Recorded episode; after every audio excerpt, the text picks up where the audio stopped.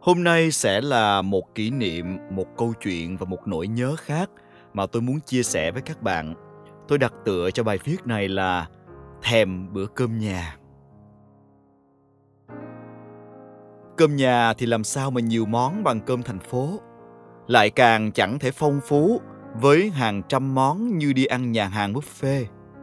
Đầu tháng vừa lãnh lương, chỉ cần bỏ ra vài trăm ngàn mỗi đứa là có thể gọi ê nghề thịt thà, hải sản, rau củ, rồi ngồi rung đùi chờ nhân viên mang đến tận bàn. Vừa ăn, vừa có nhạc nhẽo du dương bên tai, máy lạnh phà tận cổ. Lại chẳng mất công rửa chén, quét nhà, lau bàn. Ăn xong móc tiền ra trả rồi về. Cơm nhà mỗi lần muốn ăn, phải chờ đủ mặt hết mọi người trong nhà đợi ba đi làm về tắm rửa sạch sẽ. Đợi má dọn dẹp xong hàng quán. Đợi thằng em học bài xong. Đợi nội quét hết sân trước rụng đầy lá bàn. Cả nhà tụ họp đông đủ, rồi mới được cầm đũa. Lắm lúc đi học về đói bụng muốn chết, mà đâu có dám ăn trước. Thể nào má cũng la cái tội, không biết tôn ti trật tự. Trong khi đó, ở thành phố muốn ăn lúc nào thì ăn, chẳng phải chờ đợi ai. Bạn chung phòng trọ mỗi người mỗi việc, năm thì mười họa mới có thể ăn cùng. Bình thường, mạnh ai nấy tự lo cho xong bữa. Còn có dịp ra quán hay nhàn hàng, cứ vô tư gọi món rồi ngồi ăn thoải mái. Ăn không hết thì để lại. Chẳng như ở nhà, nội sẽ lập tức rầy la. Ăn mà bỏ mứa kiếp sau không có hột cơm mà ăn đâu nghe.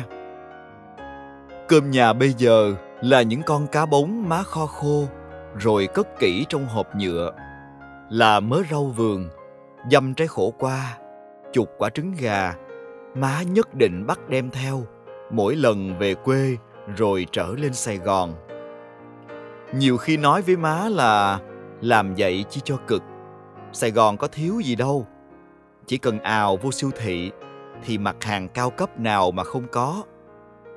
Còn nếu bận rộn, ôi, quán ăn nhà hàng ở Sài Gòn này có bao giờ đóng cửa.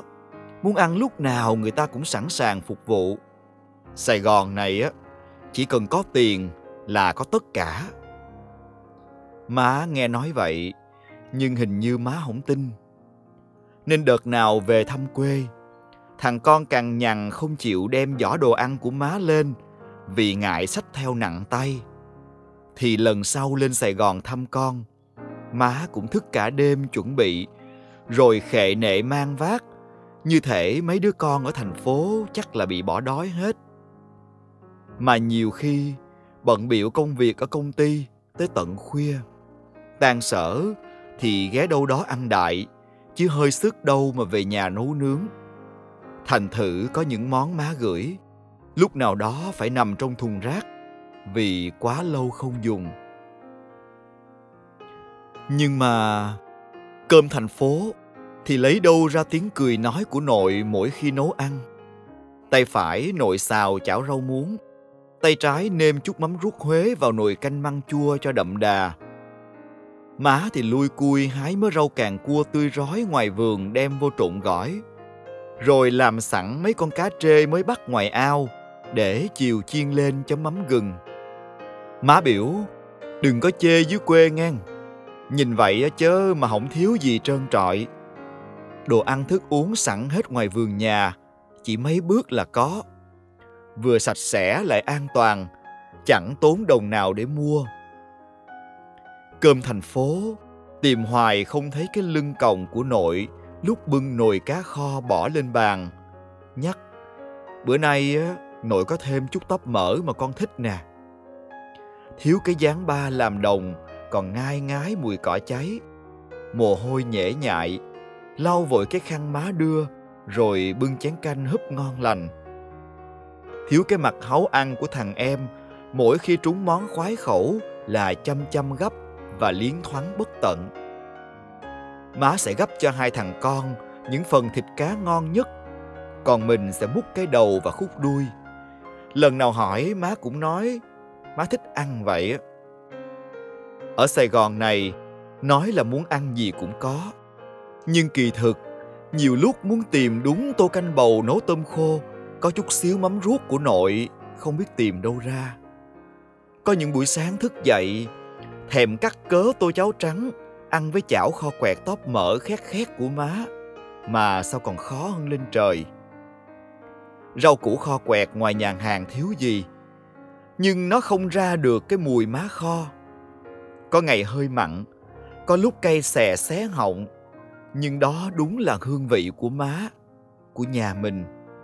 Nhiều lúc nhớ lắm mớ cá lóc đồng nhỏ xíu. Sáng sớm ba bắt ngoài ruộng về. Nửa thì má đem kho tộ nửa má phơi khô. Để dành những ngày mưa dầm, đem ra chiên ăn với cơm nóng nhiều lúc nghĩ cũng giận bản thân. Khi thì chê ổng chê eo những món má gói ghém gửi lên thành phố. Đổ thừa, do bận rộn, nên ghé bừa hàng quán cho tiện. Nhưng lại cũng có những ngày, thèm da diết đúng mấy món, hôm trước mình mới bỏ đi. Rồi lại bùi ngùi nhớ làm sao những bữa cơm nhà. Mà cơm nhà, rốt cuộc có gì đâu. Quanh đi quẩn lại cũng chỉ chừng đó món trứng chiên, cá kho, canh rau, đậu hũ, cùng mấy thứ củ quả trong vườn. Vậy mà sao ăn hoài không biết chán? Hồi đó mê nhất là những bữa má nấu cơm cháy. Cạo được một chén là mê mẩn đem chấm với chút nước thịt rim còn dính dưới đáy nồi. Hoặc trộn hẳn cơm vô cái chảo cá kho, chỉ còn sót lại vụn cá cùng hành tỏi phi, mà ăn ngon lành như thể đó mới là thứ cao lương mỹ vị. Má tôi nói, những bữa cơm nhà lúc nào cũng ngon miệng, không phải tại đồ ăn xuất sắc gì đâu, mà vì nó có mùi vị của tình thân, của đoàn viên, của sự đủ đầy từng khuôn mặt trong nhà. Thiếu đi một người, thiếu một đôi đũa, bữa cơm đó tự nhiên lạc vị má làm tôi nhớ những bữa chiều má gọi điện khoe. Nay người ta mới cho mớ tép đồng tươi rói. Má đem kho với cá lồng tông thơm phức. Mà không hiểu làm sao, má cứ thấy thiếu thiếu. Tôi hỏi thiếu cái gì? Chắc là má nêm ít đường hay nước mắm quá, phải không?